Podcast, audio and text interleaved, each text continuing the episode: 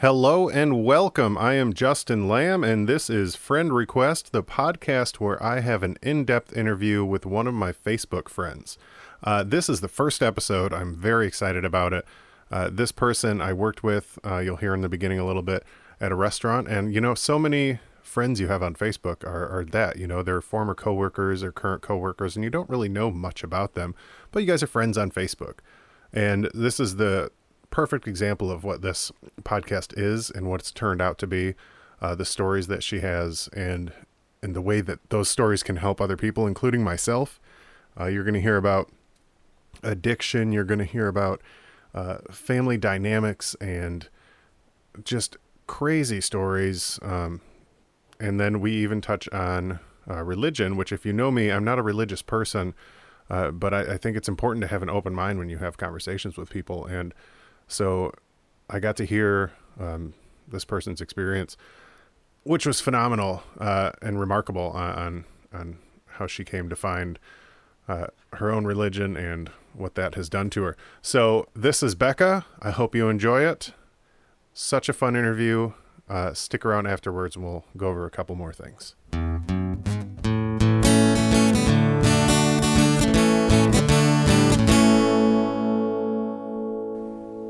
I opened Longhorn when I was 19. So we opened it together. okay, yeah. Okay. Then Because yeah. yeah, th- well, that's when I came back from LA. Did you come back to Longhorn? Yeah, and that's when I started dating Erica. Oh, that's why I was okay. like, So I heard about I've heard about Erica. Then I don't I don't think I met her, but. I've heard, I we talked about her. because I don't know, were you there when I came back? Yeah, Okay, I that whole time period's very blurry for me. yeah I left Longhorn when I was 23, I think. I just moved to Grand Rapids. so that was a whole other thing. I was like, I think she's from the west side of the state, but you're not even from Michigan, right? No, Arizona. Fucked it all. Screwed, screwed it all up. Well, thank you for doing this. My This- pleasure. This awkward podcast I've created.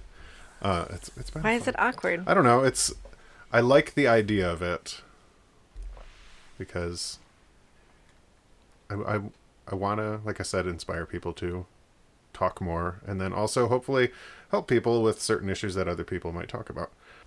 So I guess let's start at the beginning. Oh, yeah. You were born. I was a- I was a Are you an only child? No, Okay. How many? How many? I have two younger sisters. Two younger. So you're the oldest, Yep. and you. Do you want to go into age? How?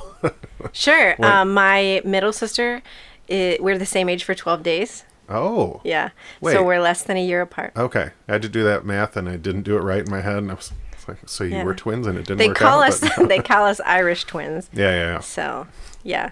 Those Dad Irish didn't wait the uh, six weeks, I guess. um, and then my youngest sister, she is four years younger than me, so three Okay. years younger than my middle sister. Okay, So, so you closer with the one that's closer to you in age, or is it? No, all three of We'll- us are we'll really, really close. out no, so it's they don't fine. have to know. No, She's it's fine.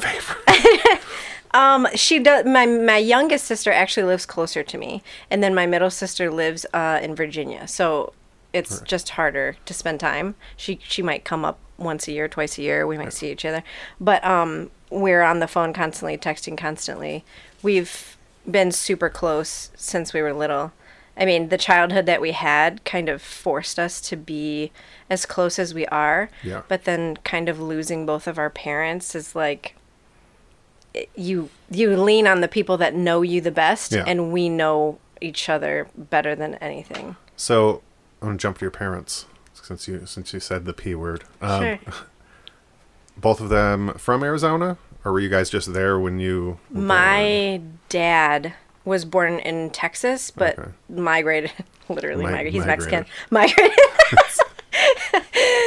um all my dad's side of the family lives in arizona and then all my mom's side of the family lived in michigan Oh, okay. my dad was i don't i don't even remember like how they met or where they met i, I want to say my mom was in arizona somehow or michigan i don't i don't remember how they met that's a really long time like yeah, yeah. demographic so then moving around a lot as a kid i never knew aunts uncles grandparents like cousins were very Constantly on the foreign move. yeah What uh? What did your parents do? That was it their job that kept them on the move, or was it? no it was addiction Okay. So we would run. We would be in a place and then my mom would accumulate a certain amount of debt and get in very bad with the wrong people. Um, so much so that I actually knew what to do if uh, there was a drive by. So, How young were you when this all started? Like when you can consciously remember it starting? No, my, mom, my mom's been an addict my entire life. Okay. Yep. 'Cause you, now you said both both parents. Uh, yeah. So my dad was so madly in love with my mom, supposedly, that he knew the only way to kind of like get into her world was to partake in it with her.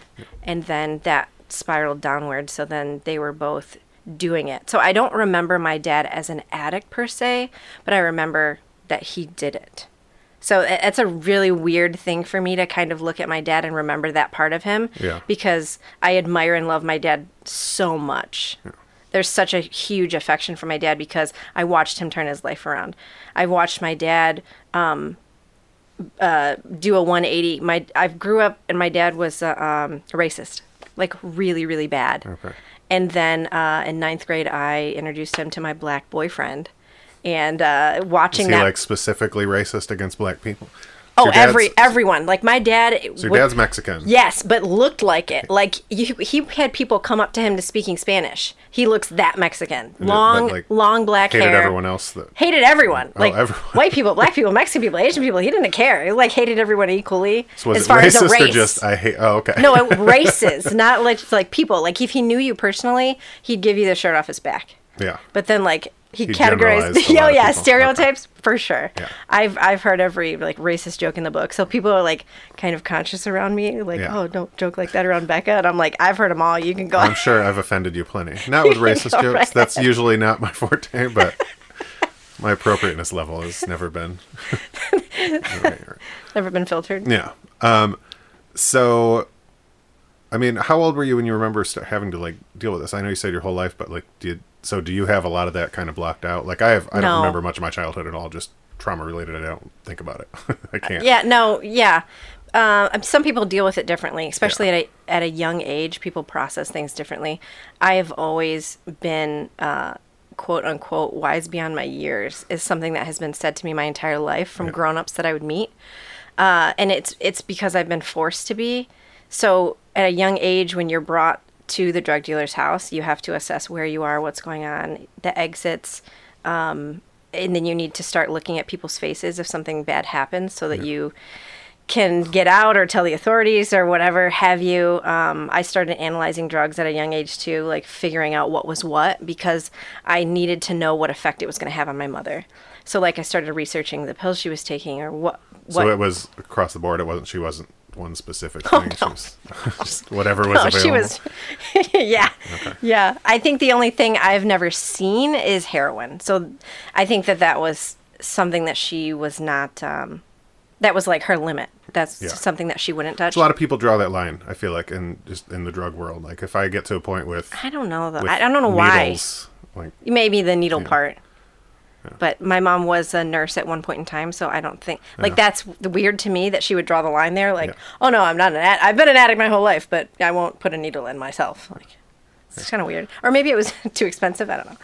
But Well, I mean, there's definitely a light shining on that specifically, just opioid crisis that's happening right now, and yeah, I I personally think it's less of a crisis, and more that the crisis is is raising children.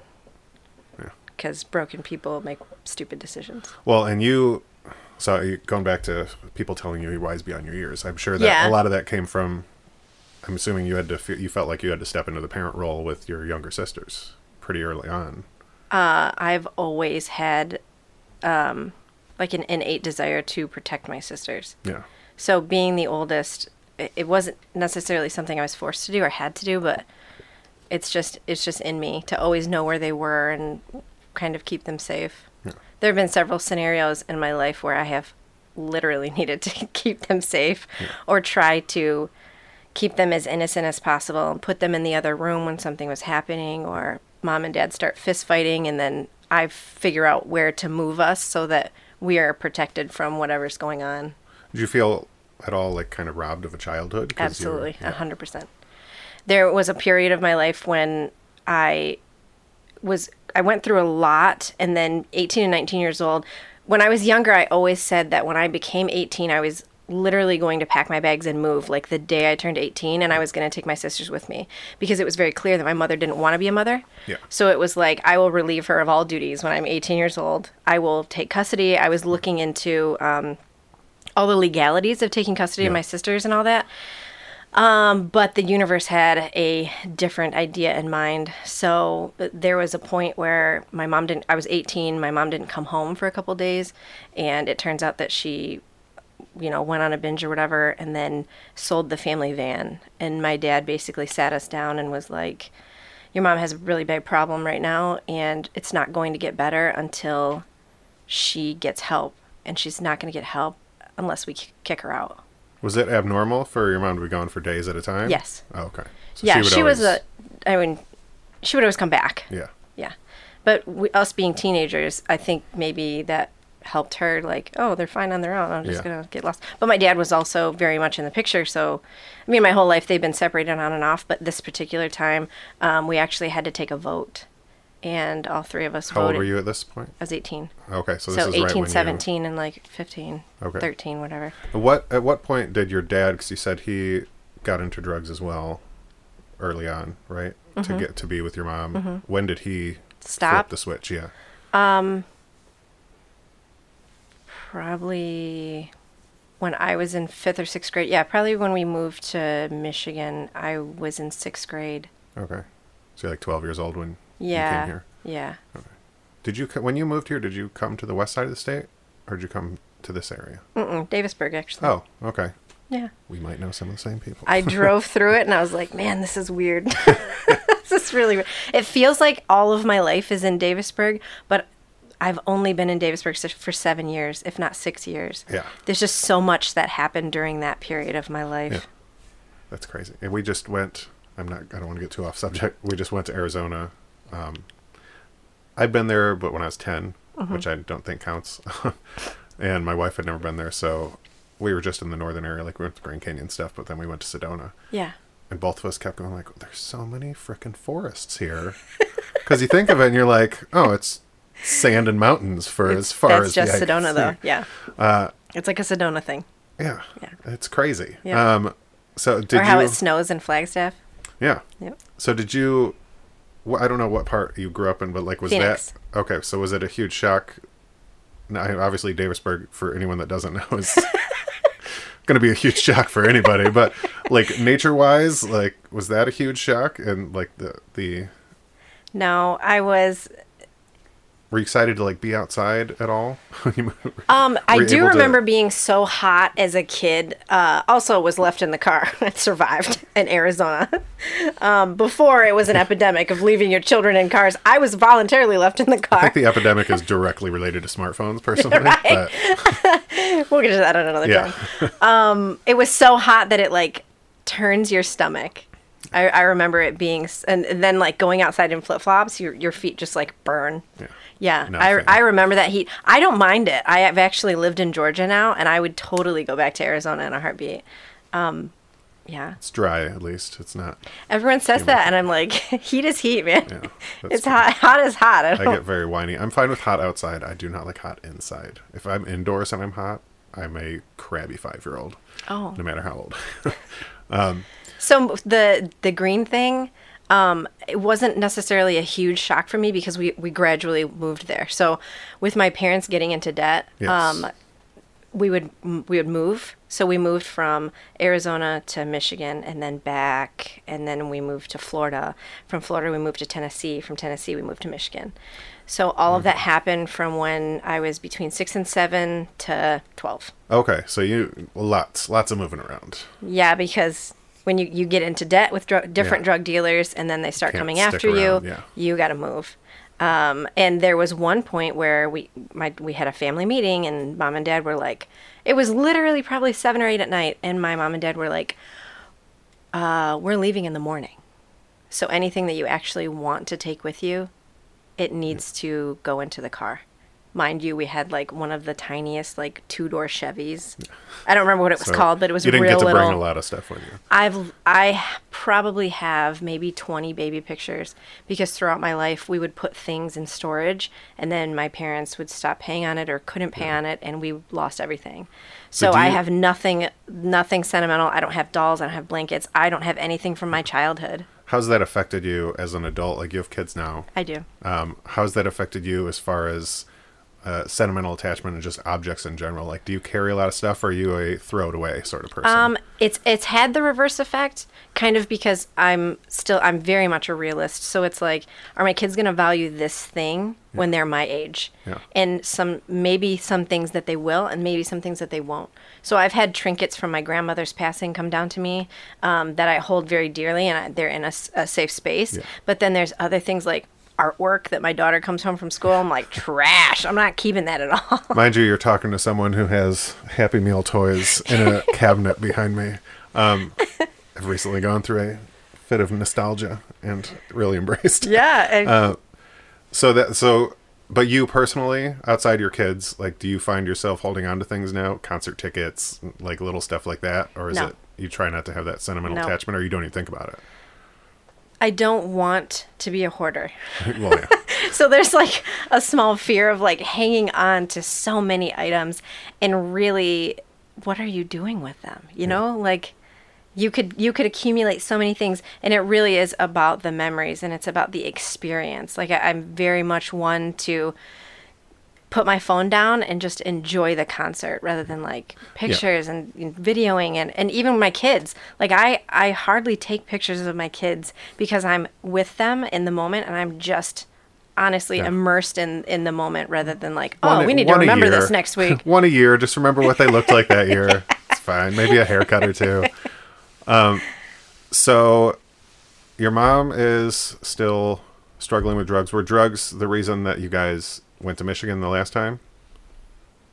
Um, we were were in 12? Tennessee and uh, living a great life, uh, stable life, mind you. And I thought that my mom was clean. I feel like there were periods where I thought that she was Yeah. clean. She probably wasn't. But anyway, um, we got a really weird phone call. She hadn't talked to her mother in five years. And we got a really weird phone call from my mom's stepdad who had randomly found her somehow and basically said, You need to come to Michigan because your mom's dying. So So we packed up everything. I mean, like we had a gorgeous house. We lived on like several acres of land. We even had to leave our dog with like a, a friend that my mom knew. Like family dog couldn't come. Um, we lived on the Mississippi River. Like it was absolutely gorgeous. this like, was like I hated leaving. It was more of a planned move though than middle of the night move. Oh yeah, yeah. But you still had to leave. like essentially my so grandma's dying but my mom probably knew how much money that she had and everything Yeah. so my mom was like well i'm there Yeah. um, so funny story uh, we drove through the night to get there as soon as possible so we packed every as much as we could up uh, we, we were so good at packing at this point um, so that was easy It had to be. right? yeah. And then we got there, and I remember, I mean, we even slept in the car, drove all night. We get there, open the door, and I see my grandmother with like a glass of whiskey and water sitting at the table, fine as can be. So he lied Oh. to get us to Michigan. Little did he know that we had to leave everything. Like, What was his motive to get you guys there? he wanted them to talk again. Eventually, he got sick. He died from cancer. So, like, you know, it's kind of meant for us to be Yeah, in, Can- in Michigan. That's strange. Like to introduce it as a you need to move here instead of like you need to come up. I guess was it your mom's decision that we need to move there instead of just Yeah, because she knew that my grandfather was going to need to be taken care of if she was dying, and like they they had you know like four acres of land, they had lots of things to take care of. Um, if she died, he would need help taking care of financials and all of that. So I feel like my mom just knew that she needed to l- live Yeah. here to take care of it. I guess. So what did uh what, did your mom hold jobs and stuff this whole time? No, No, not at all. Lord no. What did your dad do? Um, various things. My my dad's done a lot of things. One of his favorite jobs was actually being a garbage man. Okay. Yeah, there was one time where we we lived in a house or whatever, and I looked around, and I'm like, every single thing in our house is from somebody's garbage, like cabinets, chairs, couches, That would be stuff my on the wall. I would do that same thing. Um, my dad has found some. I mean, he's found gold. He's found diamonds. Is Oh, yeah. people throw away?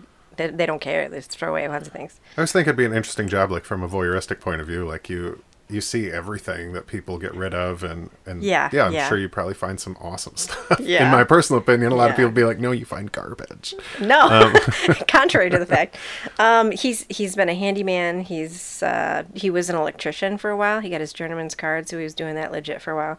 He really enjoyed, um, I guess, working with electricity. I don't know. That's kind of weird to say. Um, and then his dream was to be a garbage man. So that's ran through my family. My grandfather, my my mom's biological father, has been a truck driver and actually. Um, retired from being a truck driver. So it's been in my family. The family's tried to own a couple trucking companies, and of course they went south because of uh, my mother's problem, probably. And um, my dad finally achieved his dream, and he was driving for this company. And um, then he was running with his uh, latest wife, and uh, got into an accident, and then that's how he died Jumping forward, I think. How, when did this happen? when I was 26. Okay, I'm 34 now. so 2011. can we jump back a little? Yeah. So your mom takes off when you're 18, sells the van. Yeah. Does she return back home? Yep. Do you guys kick her out? Yes. Okay. Yep. So my dad, my dad had had the discussion with her, and all her belongings were on the porch, and um, I went out there to speak to her because I felt some sort of way about it. Like I, I felt like I needed to communicate with my mom that I loved her and that this was happening out of love, and I because I didn't want her to have anger towards us kids. And I don't even know if she knew that it was our decision because my dad was like, I am like this needs to be a unanimous decision Yeah. to kick her out. And leaving that decision up to some teenagers was now looking back on it is like, what? Do you think he did that so he wouldn't harbor his own resentment, or have you guys harbor resentment towards him? Not at all. Like maybe you grow up and oh, oh, dad made us kick mom out or anything like that. No, not at all. But my mom, uh, she did a lot of terrible things, made a lot of bad decisions, and chose uh, drugs over her children uh, quite frequently. Yeah. So it was almost like we'd rather survive on our own than with her because she was just toxic, especially at that point in time. So, how long? I mean, what happened next with her? When was next time you saw her? Or, Oh, funny story. Uh-huh. okay. So back to the porch, I went out there to talk to her, and I Yes. looked my mom in the face, and I told her that I loved her, and that I was looking at her. I don't think she was looking at me at this point. And I said, you know, we're doing this out of love, and I really want you to get help. Like I, I want you to be better. And she looked at me dead in the face, and she said, I hate you. And I was like, s- 18 17 18 i, I was just going to graduate high school Yeah. And i had i had to handle uh, senior pictures cap and gown like that whole process of leaving high school i did by myself And you almost had to. Did by Because myself. you had. I'm guessing you were some form of parent, like I said, with your kids Yeah. or with your with Yeah. your sisters Yep. the entire time. So, so then at my senior party or whatever that's called open house my open house um, everyone was there and she knew she she known that everyone was there my dad was there our house was unattended uh, so she went to the house and completely destroyed ransacked it. Yep. She took baby pictures, family pictures, and I was old enough to where I was like, "How are, can these be mine now?" Yeah. like I don't have any baby pictures, and you just took the the several pictures that I had. Eventually, I got them back over time, but um, yeah, that sucked. Uh, and then I didn't actually see that.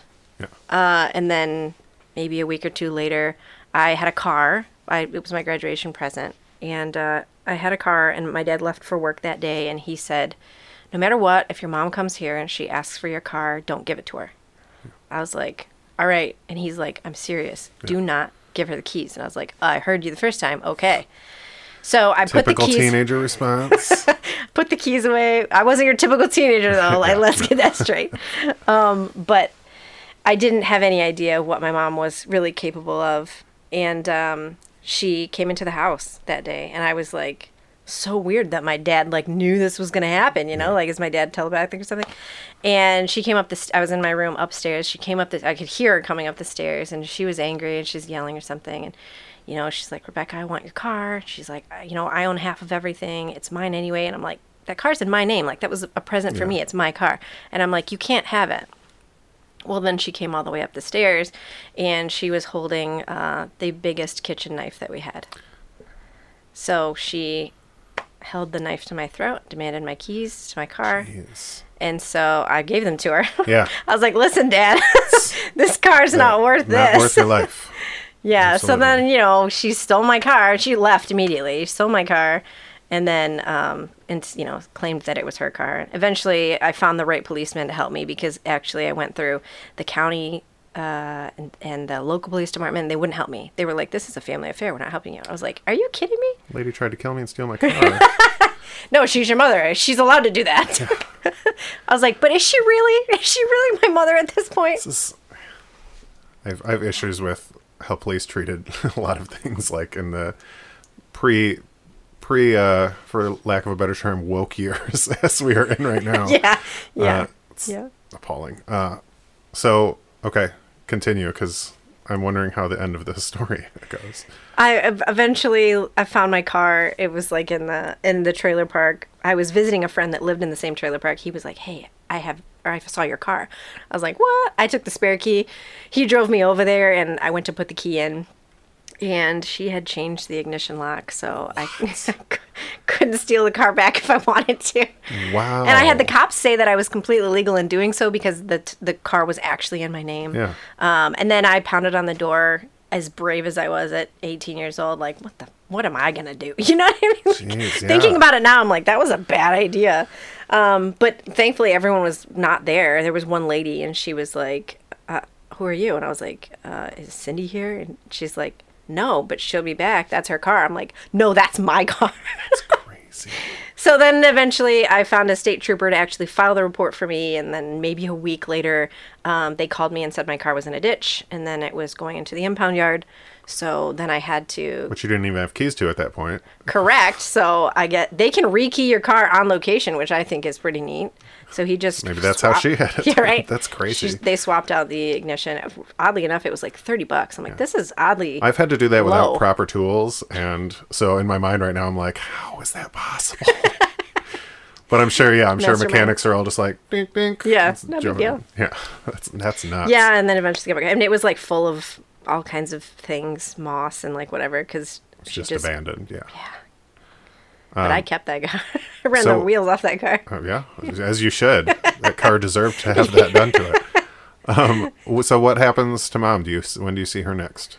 Oh, um, mom ended up in jail. Okay. uh, Right after that, um, lots of apologies, and um, I was the only one to come visit her in jail. Drug charges. Of course, eighteen, nineteen. She was caught with like a kilo of coke, um, which is like a gallon-sized Ziploc baggie of coke. So Wow. intent So to. yeah, I mean, like I could be off. I'm not. Yeah. Oh yeah. hundred percent Absolutely. intent to distribute. Yeah. You're not consuming that on your own. Yeah. That's not like your If personal you're Eric stash. Clapton, you're... maybe, but like other than that, yeah, that's So then her story is I'm innocent, and uh, it was thrown in her lap when the cops pulled them over, but it belonged to her friend. I'm like, well, that's a pretty terrible friend that you don't put running yourself in a on. car with a kilo of coke. Yeah. I'm pretty sure. Yeah. I mean, why was it not in the trunk? Come on, let's be smart about our drugs. Anyway, or like surrounded in like spinach or something. Again, not the smartest. She was in jail, just regular old jail. So I just had to get completely patted down to go visit her, and I would do that regularly. And eventually, she w- was clean and whatever. So I was like talking to my mother, and When, uh, was- when do you think? Do you remember before that ever doing that? yeah, there Oh. are periods in my life where I remember specifically talking to her, but I don't ever remember her actually being like a mother, like having a conversation with me where it's like, "This is what I want you to do with your life," or like any any form of nurturing. Um, so anyway, she told me she burnt all her bridges, and she was like, "Becca, I have nowhere to stay when I get out of jail. No one will help me." So I moved out of, my dad's with my dad and my sisters, moved out of that house, got an apartment where she wanted me to. She was going to move in with me. We were going to share bills. She was going to get a job because on that road in Clarkston, there was like a ton of places where she could be employed. help me with bills. Um, eventually, she either got fired or stopped working. And when I mean eventually, I literally mean a couple months in. Yeah. Uh, and then I had to, I actually held down three jobs. That's like one of my biggest accomplishments. Didn't think I could hold down three jobs. I did hold down three jobs. I Um, mean, it sounds like you, like your dad, from what you said, has a crazy work ethic. Yes, So he does. it sounds like you might have inherited some of that. As yeah, Well. my dad would work uh, from like five, six in the morning until nine, ten at night. Yeah, just a very proud worker. Like it's Um, like he had to. Yeah. She she absorbed a lot of the money with her addiction, and then still had three mouths to feed. Yeah. Still, you know, groceries, roof over the head, the whole. There was a lot of pressure on my dad. I think, not not one he ever spoke about. just that I think in itself is an accomplishment. Um, Mm-hmm. I know I like I feel like I'm kind of a victim of this where your parents some parents don't filter themselves around their children Mm-hmm. as much as they should. And then that will end up screwing up your kids later on in life. So uh, that's yeah. I mean, bravo to your dad for doing that and not letting you guys know as much that might have been going on. Um, yeah, maybe he was just too busy. that's possible. I'm too. way too busy to talk to you guys about how I feel. So, mom loses her job. She's living with you. Yeah, there was one night where my boyfriend and I were over and we were disassembling my bed. I had a water bed. It was amazing. And I decided I didn't want this water bed anymore. Um, so it's like 9, 10 at night and we're taking it apart. I have three jobs. I don't really have time any other time. Yeah. She came in the room and she got in my face and she started yelling at me. Um, you know, I'm trying to sleep. How dare you? Blah, blah. You know, whatever. And uh, for the first time in my life, I actually told her, You have no right to say anything to me. So this is my house. Like, I literally pay a 100% of the bills. I can do whatever I want, whenever I want in this, this apartment. Absolutely. Until the police are like, Hey, keep it down. Um, so I, I told her, You don't, you can no longer tell me what to do Yeah. and that was on Wednesday. And on Friday, I came home from work and she had a U-Haul backed up to the back door of the apartment and all her stuff was gone. She sat me down and she said, "Honey, I'm leaving."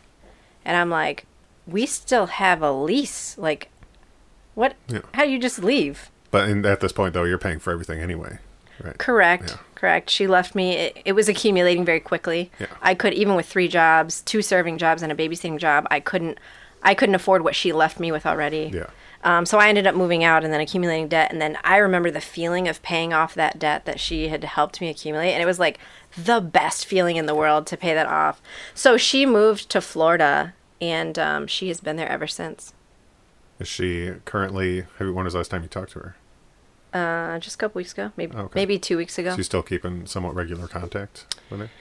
Yes, completely regular contact. I am her only approved contact Oh. for prison. So she's in prison in Florida. She is in prison, one of the largest women's prisons in the U.S. Again, drugs, I assume. Yes, um, uh, along with a laundry list of other things. So she was uh, caught with a weapon and no license, no card to carry, nothing. Uh, on top of that, it was loaded because that's the smart thing to do, and um, drugs, whatever. So, I mean, her her record has to be like, I mean, a novel, like a Stephen King series of novels. What? ki- When did she go to prison? three years ago, three and a half years ago, because she had to be filtered through county in order to do her sentence for prison. So she, at know. surrounding counties, if you have charges that are pending or you have Oh, warrants, yeah. you have to serve time there before they move you to prison. They won't just wrap it all in. Like counties are like greedy, I guess.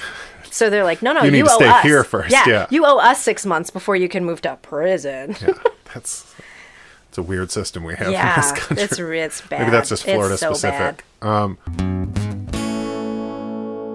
you guys know that I am a fierce advocate for therapy. Let's face it, this whole show would not exist without the leaps and bounds I've been able to make in therapy. And that is why I am beyond proud to have BetterHelp sponsor this show. Ask yourself is there something interfering with your happiness or is preventing you from achieving your goals? Uh, you know, I know I've spent some time in therapy learning to rein in my need for external validation. That's been my thing. BetterHelp will assess your needs and match you with your own licensed professional therapist, maybe even me one day. There's a broad range of expertise in BetterHelp's 15,000 plus counselor network, which may not be locally available in many areas, and it's available for clients worldwide. And when you sign up, you can start communicating within 48 hours. So are you getting those random light bulb moments like I do? You're laying in bed and you're like, "Ooh, I just thought of that." Uh, well, with BetterHelp, you can log into your account anytime and send a message to your counselor. That's huge. You'll get timely and thoughtful responses. Plus, you can schedule your weekly video or phone sessions so you won't ever have to sit in an uncomfortable waiting room as with traditional therapy. Guys, I know that waiting room awkwardness. BetterHelp is committed to facilitating great therapeutic matches so they make it easy and free to change counselors if needed. No more of the awkward therapist breakups if you and your counselor aren't a match. It's more affordable than traditional offline counseling, and financial aid is available. It's not a crisis line, it's not self help, it is professional counseling done securely online. BetterHelp wants you to start living a happier life today. Visit betterhelp.com slash friend request. That's better H-E-L-P and join over 1 million people. That's a lot of people taking charge of their mental health with the help of an experienced professional. There's a special offer for friend request listeners. That's you guys. You get 10% off your first month of counseling when you visit betterhelp.com slash friend request. That's better betterhelp.com slash friend request. Remember, when you support our sponsors, you guys are supporting our show. I appreciate it.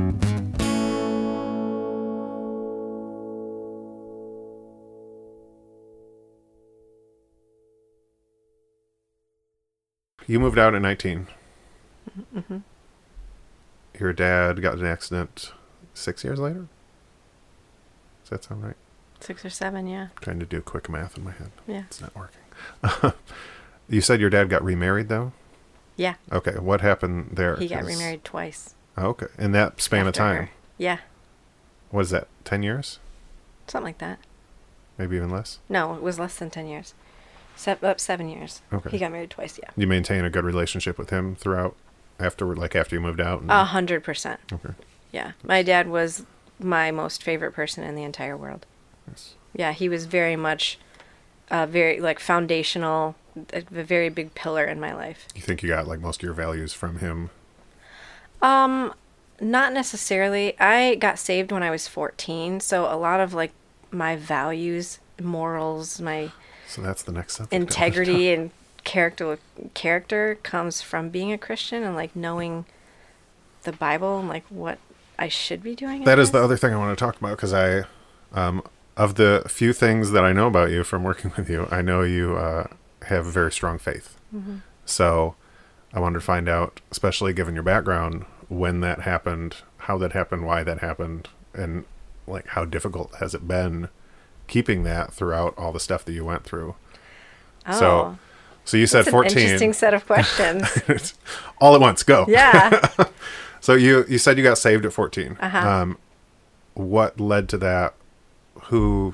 There took was you such growing up. There was a really superficial thing about religion to me. Yeah. Uh, every now and again, we would go to church. Like mom would feel so guilt ridden, and my mom would be like, "We're going to church."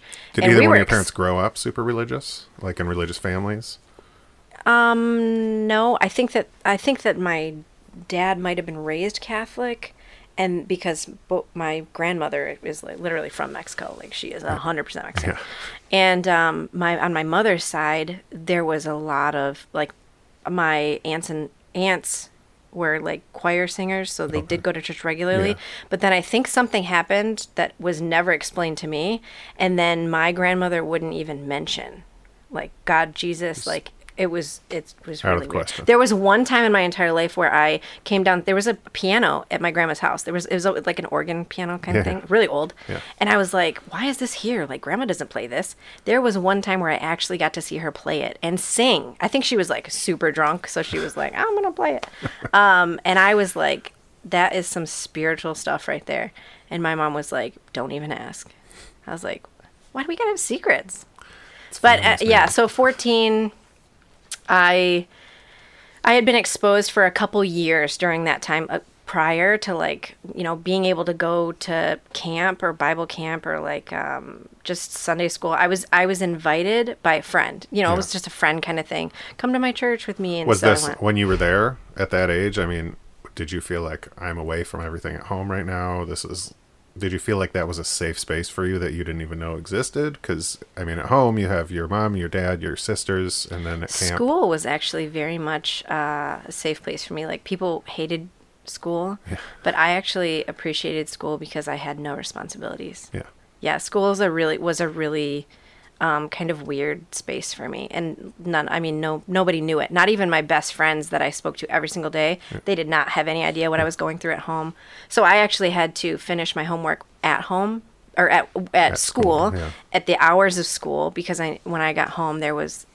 It, Well, I, wasn't a normal was- kid. Yeah, like a level of shame too involved there, where you don't want you don't want your friends to know. Not necessarily because I did. I still understood that it was 100% out of my control, Yeah. and it was survival. So it's like the fight or flight kind of thing, and it was 100% survival. So your mind was already almost in like adult mode because uh, like It a lot of that to be, stuff, yeah. just generic as a kid, you're gonna think like, you know, if you see another family, you're like, oh, that family's better than mine because they don't have this, or uh, my family's better than theirs. or- Yeah, I think the first time where I went over to a friend's house and I saw the way that they lived, I was like, "What? like this is weird." yeah, You're not like you're. Yeah, it was just. It's you get you know you become more self aware. Yeah. When you start seeing that there is a comparison or there's other people that live differently than you. Yeah. the, the last interview I did, um, we talked about normality because I kept asking my friend. His parents went through like five different divorces, and I was like, "So what was that? What was that like?" He's like, "It was just normal. Like I thought this Yeah. was just normal."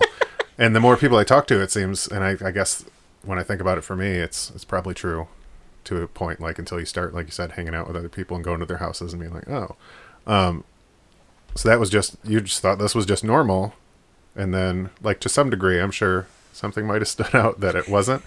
But is that why you think like that didn't really affect you? You just thought that was a normal way that parents kind of were to some degree and families and Um, I guess it was just understanding that that was my family dynamic. okay. Like it, and it was it was what I had to do and what I had to deal with. Yeah. I didn't I didn't really have time to sit and think like, oh, if things were different, or maybe if they loved each other, or maybe they stopped doing bad things, like we could have a normal life. It I don't I don't remember thinking those things. There weren't like what if questions. No. Just I'm still not a what if kind of person, though. You don't seem like a what if kind of person. I mean, like you could get. St- I have don't have time for that. You can Yeah. get stuck. Yeah. So at, at 14, I finally, my friend was like, "Come watch me play drums at this church," and I was like, "Okay." Started going to that church, but um, getting saved.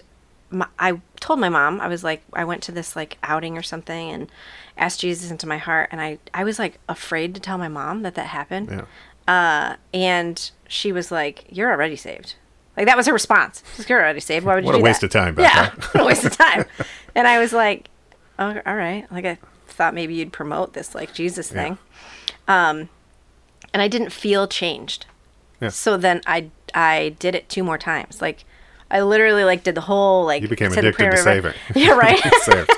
I'm not fully saved. I need to be all the way saved. Uh, and then there was one time where I I cried out to God and I was like, "This is weird. Like I don't. I feel like there's. I'm doing something wrong. Like I haven't actually given you all of myself or something. Like what am I doing wrong here?" Uh, and I I was in the basement of where we we were because that was where my room was, like the Harry Potter kid, and um. I remember Potter. I remember just you know closing my eyes and like saying the prayer that I knew by now Yeah. and uh, there was like a like a silhouette of Jesus's face that was a picture at my grandparents' house, and it was very like surreal that it felt like it came toward me, and then I felt really really warm, like really fuzzy and really warm, super weird because I was in the basement, and uh, I I was like okay, went outside and it was so surreal how everything felt. And I don't know why I went out, went outside to play or something. You can't be inside all the time. And the grass was greener, the sky was bluer, the air, I could feel the wind like across my face. Your entire perspective, it was outlook. Yeah, it was yeah, it was magnified. That's remarkable. Yeah. So then that was the last time I got saved. I was like, okay, I hit it. I accomplished it. okay, I hear you loud and clear, Lord.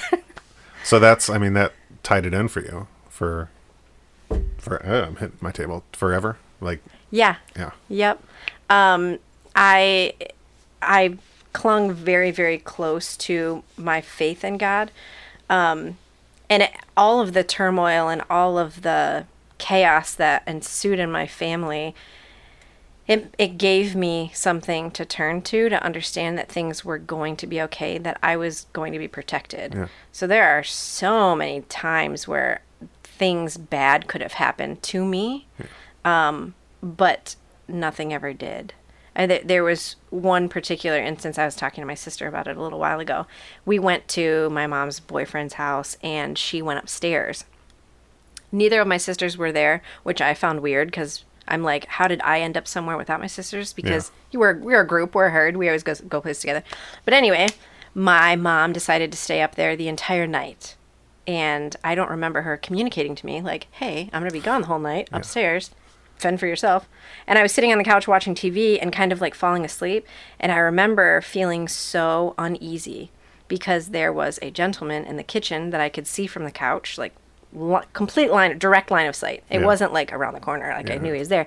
Could literally see him staring at me, and I was a teenager, and uh, I didn't sleep, and if I did sleep, I was hugging my knees Oh, I'm sure. because I was.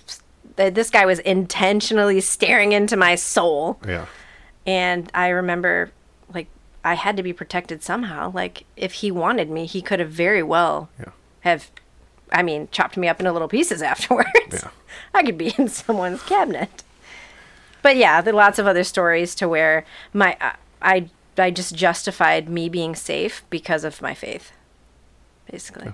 Um, yeah, and I mean, if anybody has been shook or tested, I'm sure it's been you over these many, many things that have happened. Yeah, I like to say it's less of being tested and more of like just his his arms around me. Like I know that this is all going to happen to you because I willed it to, but I got you. So, and feel free to rub me off and say, no, don't do that. That was a weird phrase. Um, but say, tell me to shut up. I know what Um, you mean. Yeah. I've been around the block. So, do you think that, I mean, your childhood, your, your parents, has that had any sort of detrimental effect on your own relationships? Detrimental. Or, or maybe positive? Maybe you, like, Um, I am definitely someone that has learned from other people's mistakes my whole life. So I'm quite analytical. yeah. Uh, and then as I grow older, I understand that I can't just rely on the analytical process of my brain. There's more receiving and understanding what people feel because that ties into the analytical part. So, as much as you want to say like facts are facts, like feelings are involved and people are messy. Um, so, uh, you know, the dynamic between my parents, I don't have an example of, of love. I don't have an, an example of unconditional love apart from Christ's love for me. Yeah. So then it, it that that gives me like the idea of what a real marriage should be. Um, and I've actually married twice. Like I'm in my second marriage. I didn't know that either. Yep, I got married married when I moved to Grand Rapids when I was 23. Okay. And that was like a a progressive thing. So we dated, uh, we waited to move in together, we waited to have sex, we did everything like the Christian way, and then after I married him, I was like I changed who I was to fit his idea of who I thought I should be. Yeah. And that was uncomfortable and that wasn't where I wanted to be and I was miserable. And it took a lot for me to to internalize the idea that I was going to be divorced because my dad was on marriage number 4 and they had been separated for 6 months before he died. So he was actually on like woman number 5 apart from my mom. Wow. And then he was married before that and had kid number 1 which is my half sister. So like Okay. yeah, my dad went through quite a bit, but I've watched my dad change with every relationship. I watched him change. So, like the last lady that he was with, never laid a hand on her, but I watched him beat the crap out of my mom. Okay. So it's like my dad, you know, he grew, he changed, he yeah. he self he became self aware. But as far as my own, I, I think it's different. It's different because I addiction is nowhere near my life. Yeah. Uh, so that plays a huge part in it. Mental illness, that kind of thing, isn't there. I've been checked. do you have do you have uh and I mean this is something I deal with. So my my father's alcoholic, my grandfather was an alcoholic. Like we're just a big old family. uh, my brother's an alcoholic. I have my own issues with alcohol. Um, is that something that you keep in the back of your head that like addiction is in my family and like that's a do you drink you drink we talked about wine um, but Every every now and again I drink, and I would drink socially. So if we're out, um, and I feel like it, or if I feel safe, more like yeah like I don't have to drive, I don't have the kid and my kids with Yeah, me. It has to be the stage has to be like completely set for me to drink. so you put a uh, lot of rules few and far in between. place A hundred percent. yeah Yeah, personal rules. Yeah. yeah Yeah. and do you think that's because of your past and i mean you put that consciously in your head like I'd say I'd say it's more smart, and I know that if I something happened to me when I was drinking, I'd never forgive myself if Yeah. if and when I got out of prison for doing so, um, and leaving my kids. Like I, I would never. I mean, you know, if I died somehow, some way, like I don't have anything to forgive myself about. But my kids are going to grow up grow up without a mom. That's- absolutely that's terrible. I don't I don't think that that's in the back of my mind. My mom's told me my entire life, you're an addict. And I'm like, are you high right now? Um, but like the sci- Scientology of passing that addiction, like the the parts of your brain that at, that associate with the addiction, passing it on to your children, I don't agree with at all because I am a hundred percent living proof of breaking the cycle. Yeah. Yeah, I don't um I think you can be susceptible to addiction without being an addict. I think that I think that everyone has that capability. I think we're wired as humans Yeah. to want more of the thing that fires us up, no matter what it is. I mean, it could it could be music, it could be gambling, it could be Oh yeah, you can be A addicted sensation. to Yeah. anything. Yeah. no. I've been addicted There's to plenty. shows. I mean, look at I mean, smartphones are Ah, yeah, it's a problem in itself. yeah. It's I a, mean, unconsciously picking it up and just like you don't even know you're doing it. yeah. Um, there yeah, was one time I was like going through Facebook videos and like trailing off and all these, you know, Yeah. ooh, look at this, look at this, It's look at this. and three hours later, I was like, I'm that person. I can't, I can't be on my phone the rest of the day. Like three Yeah. hours are gone. Yeah, I will. I, I will set rules sometimes, and if I notice myself doing the mindless Mm-hmm. scrolling type stuff, I will like delete those from my phone. Yeah. Like minimum this many days. Yeah, yeah. Gotta like Nice. Set reset. some boundaries, You yeah, have to. yeah. Um, and I mean, I know I like I personally difference of beliefs. I personally think that like I am predisposed, pre genetically predisposed to uh, addiction. Hmm. Um, I mean, I've I've seen proof in that to some degree, uh, so I try to look out for that. I've always been a very self-aware person, so Yeah. I, I recognize some things, and I'm able to, I think, separate myself before it gets to a point that Mm-hmm. might be like hard to come back from. Yeah. So, yeah, phone's just another one of those things. Uh-huh. It's everything else. Uh, everything's good in moderation. Yeah. It's, it's almost like telling your brain, like, no, we're not going there yeah. Uh, with anything. Yeah. Uh, one thing you've done that I definitely struggled with for my whole life. Um, you still talk to your mom. Do you, would you say you love your mom?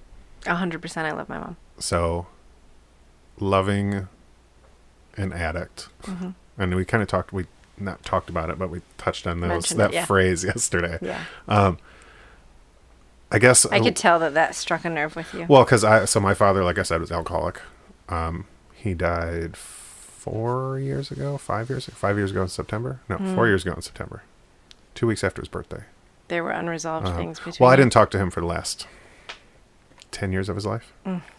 So, um, I don't have a bunch of resentment around that Mm-hmm. because he got like alcoholic dementia.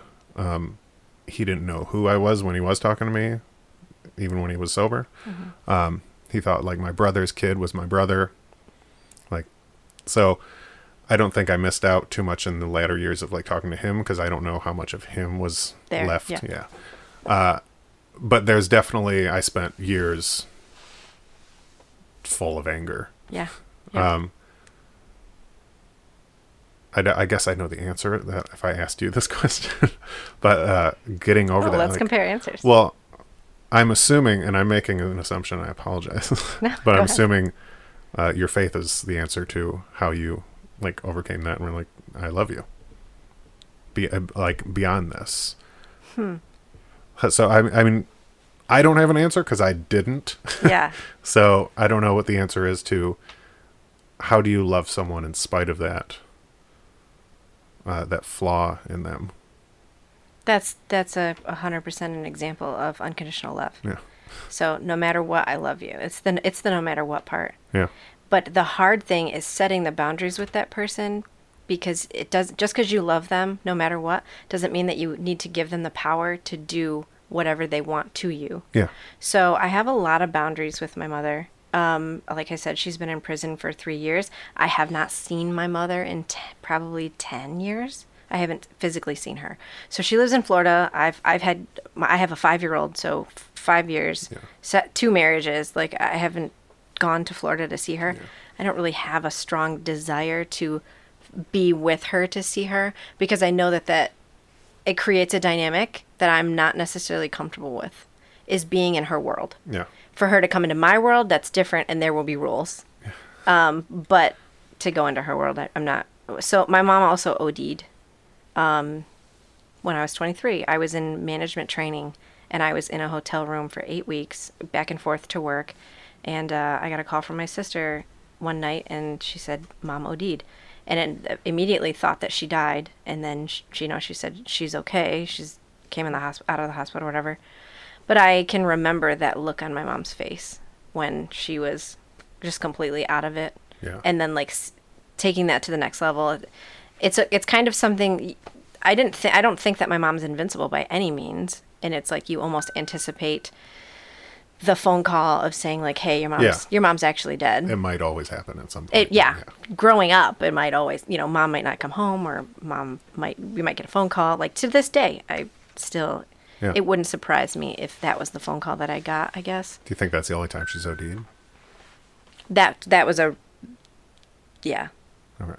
Yeah. To, to the point where uh, she would have died had they not like shocked the crap out of her. Like, yeah. So you have.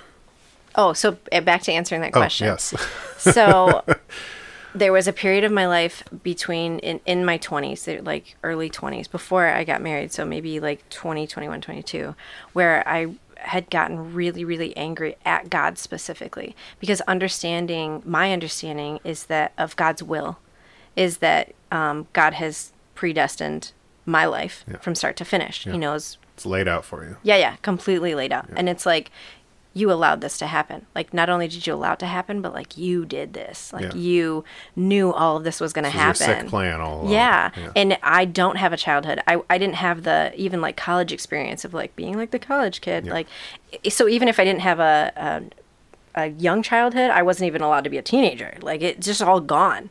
Like my life has really been planned out for me and how I was going to play a part in Yeah. protecting my sisters or whatever have you. I was really, really, really angry with God. so. Also, kind of with my parents too. Like you're crappy parents for doing this. Not only I, I'm even a little bit more angrier now that I have kids because I'm like. I would never Yeah. do that to my kids. Uh, and that love that I have for them is like, oh, it's a, it's so fierce. It's so. F- I would literally stab someone in the face Yeah. for my kids. Like if you grabbed my kid, you're gonna get stabbed in the face. And I believe that. so, think you So- could probably tap into that and be like, time to stab somebody. so then eventually wrestling with God over and over, and yeah, God really calmed my soul and was like, you have a greater purpose. And through the years, after I settled with that and was like, understanding that God has bigger plans for my life than I wanted them to be. Yeah. Like you just want to enjoy life. You know what I mean? Like YOLO. I just want to be I a mean, kid. Speak you know? for yourself. I want to be like a famous person, the crowd of people, but that's because I'm a narcissist. Um, Oh, okay. so eventually I became I just surrendered and I was like, you know what? All right, do it. Do whatever whatever you're going to do. Yeah. And I was like, you know, I have a I have a million life experiences and all that does is it gives me a toolkit to relate to almost anyone. Absolutely. Almost anyone. Yeah. Yeah. That is a that is a large toolkit based on everything I've heard today. Uh, so, what would you? I guess what would be your advice to anyone else that might be like whether it's kids whose parent they know their parents are maybe struggling with addiction, or even if it's just alcohol or drugs or whatever that is, or anybody that might be going through One thing one thing that my mom used to say that stuck with me that I've like really worked hard to define the opposite of, she would say, "You are your mother's daughter." And over and over in my mind, that would play, and it has such a negative connotation. And I think that I've done a really good job at proving that I'm not. Yeah. That who your parents are honestly don't define you. Like you, Yeah. you're in charge of your not your own destiny, but because it sounds so cliche to say, but your happiness, your peace, your joy, like it comes from you. It doesn't come from other people. As children, we're designed and wired to gain that happiness, that joy, that contentment from our parents because that's the design. Your parents are supposed to protect you. They're supposed to love you. They're supposed to give you that happiness Not all parents do. not all like there's a lot of sucky parents out there. I mean, like I feel like people should now just start getting screened. sewn up. You're not. You're not have on the list. You're getting sewn up. Yes, you marked six of the nine boxes, and that's too many. Um, sorry, no kid for you. So it's the. I mean, loving someone with addiction. It's hard because I still. It still makes me sad for her. It makes me sad for her as a human being that she's 50, probably 55, and she's doesn't have uh, stability. Like she still deals with her own trauma of being abused. She started doing drugs at like 14 years old. She started sleeping around when she was 13, 14. Like she's she's had a traumatic childhood. I get it. She drew, she grew up with an absent father, an alcoholic mother. Like I got in an get abusive it. marriage. and- Yeah, I get it. But at the same time, you have to own your own soul. Yeah. And you have to handle it with care and you need to be nice to yourself, not based on your circumstances. yeah. But loving her is it, it is hard. I mean, she's apologized. We've had several conversations where she has literally said, you know, I apologize for being a terrible mother. I apologize for things that I've done to you specifically. And it's felt good to hear that self realization from her. Yeah. But it's not necessarily something that I've kind of needed because I don't need you to forgive you. Yeah. I'll forgive you without you kind of asking because it's something, it's for me, it's not for you. And understanding that if that person, you can't save someone that, that doesn't know they're drowning. That's fair. And then be there for them when they realize that they're drowning and keep your distance. It, it's like it's like holding your own heart in your hands, but then like giving them a hug. You know, like it- it's hard. It's hard to to create boundaries with people that you really love because you want to be, you want to wrap yourself around them wholeheartedly, but you can't because that gives them so much ability to hurt you and bring you along for the ride. yeah. That's. I mean, I think that's the biggest risk you run. Yep. You can get pulled down alongside. Yep. Yeah. So it's a, but I see that's I think where a lot of people and myself included in a lot of cases struggle with that keeping that distance. Mm-hmm. Um, it's a, it's like an extreme. You either nope, don't like you at all, hate you, or like I love you so much. Let's I'll be right there, whatever you need, and like enabling essentially. Yeah. Uh, which you know, it's a fine line. It, it is a really fine line. It's but it's creating your own boundaries. So I'm comfortable with this, but it's also being so honest with that person that they understand your boundaries. And then there's consequences for violating those boundaries. You know, I I I asked you not to call me between the hours of such and such. The next time you do, I'm you know, we're going to shorten not- it. yeah, or, you know, I, I don't want you to come over when you're drunk. Yeah. If you do, you're not going to be allowed over again. So it's it's hard to be the bigger person. I mean, you're talking about a 19 year old talking to a 40 something year old and setting boundaries. And I've had to set boundaries with. They get harder and harder as I get older because I now have to protect my family Yeah. and what's sacred to me, but still kind of allow her to get to come in. But the setting boundaries part is it's important if you want to love someone that Yeah. is an addict. I do think, uh, just touching on something you said earlier too, as a parent, you're like, I can't imagine ever doing anything like that to my kids. Um, I think that's one thing that you either, what, touching on another thing you said, you're, you're, you're my, uh, your mother's daughter. Um, I think you get to make that decision. And in a lot of ways, how that upbringing is can impact that decision one way or the other. Like my brother, for instance, is a great father. He's like he's the opposite of my father, um, and I think that's one hundred percent because of who my father was. He's like I'm not going to be Yeah. that person. So like the extreme. yeah, but it does create some like fear. I mean, I don't have kids yet, but there's definitely a fear in the back of my head. Like, what if I do turn out to be like he was? You know. So yeah, overcoming that is probably it's that's a it's a scary thing. But I'm I've been told once you do have kids, it's a completely different thing in your life. I don't know. It is. Yeah. But it you have to you're you're constantly dealing with your own thoughts and emotions and feelings and sorting them out. Um, and I think non trans like not transferring that Yeah. is important and figuring out Having a filter.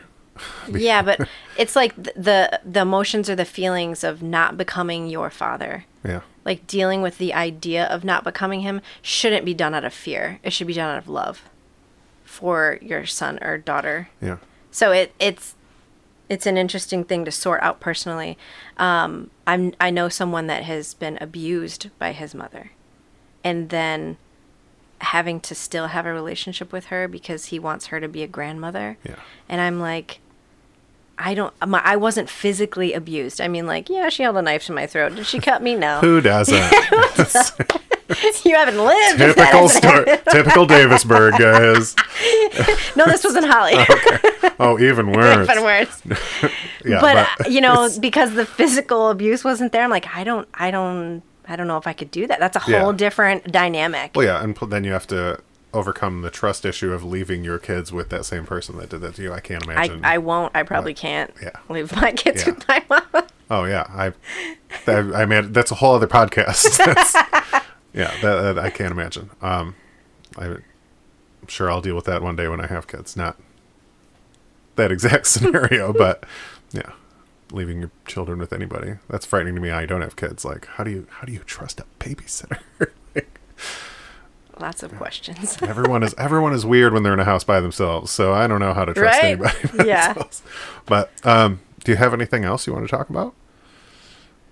I don't want to just mean- cut you off and be like, all right, we're done, get out of here. But yeah, I mean, that is, I learned a bunch about you, some of which is, is super helpful. I think, uh, not only to myself, hopefully to other people, because that's, and you, you've overcome a lot. Like, hopefully you give yourself the credit you deserve. I don't though, and I that's do. really hard. Is when I I talk about my history, my childhood. Like I I told you that I am going to write a book. yeah. I am. I this is literally going to be happening in a week. Like putting words down. Like Yeah. it's going to go through a whole process.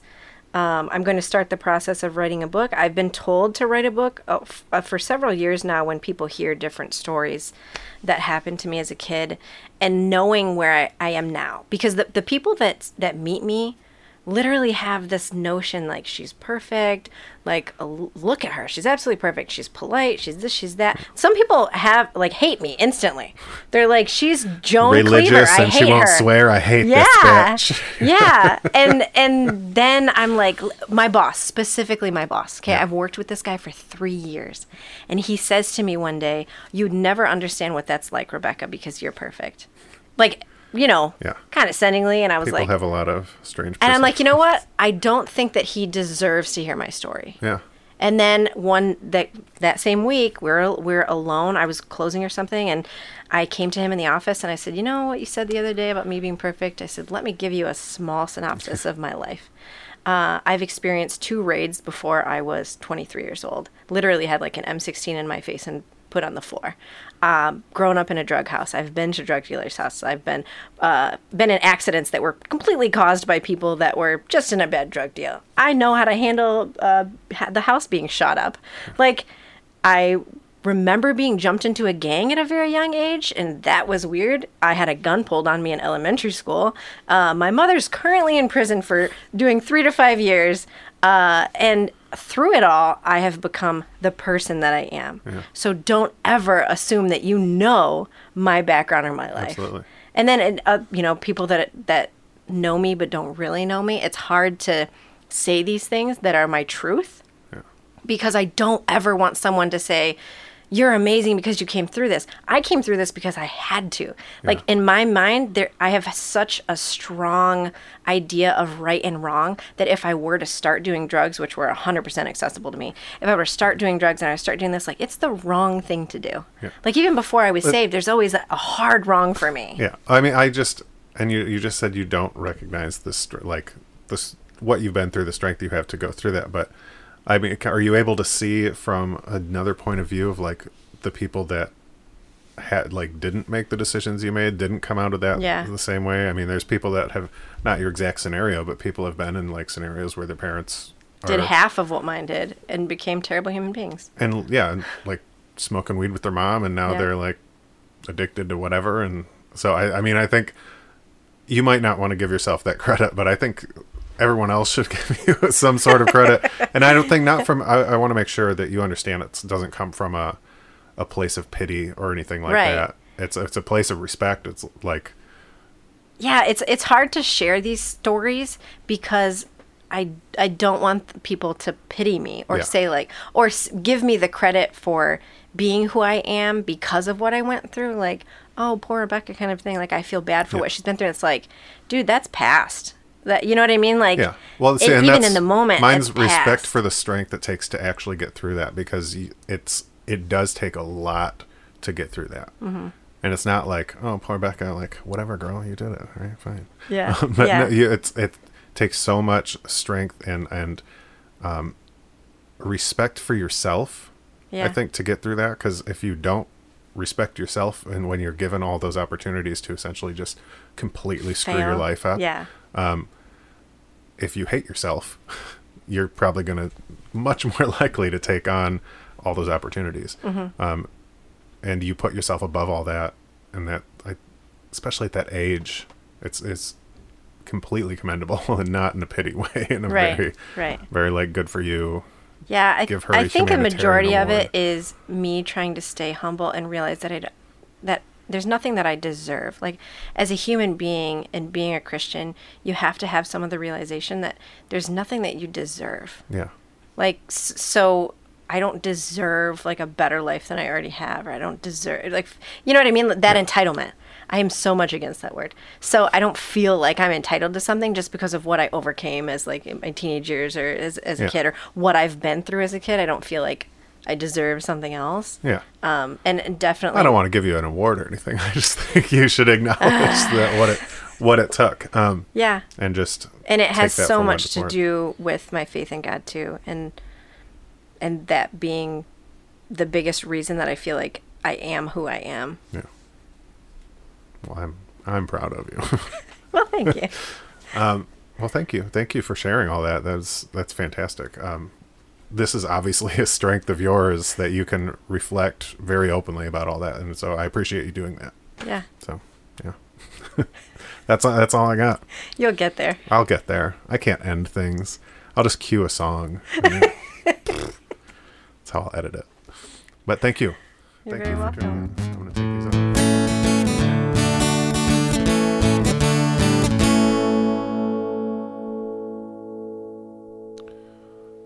All right, that was an absolutely remarkable interview. Um, I had so much fun and learned so much about Becca, and she really opened my eyes to a lot of things as well. Um, some of the stories she shared were unbelievable.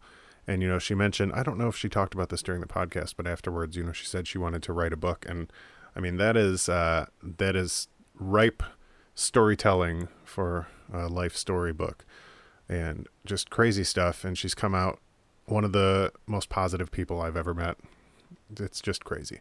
Uh, one thing we didn't get to touch on is her art. She's actually an artist. She paints.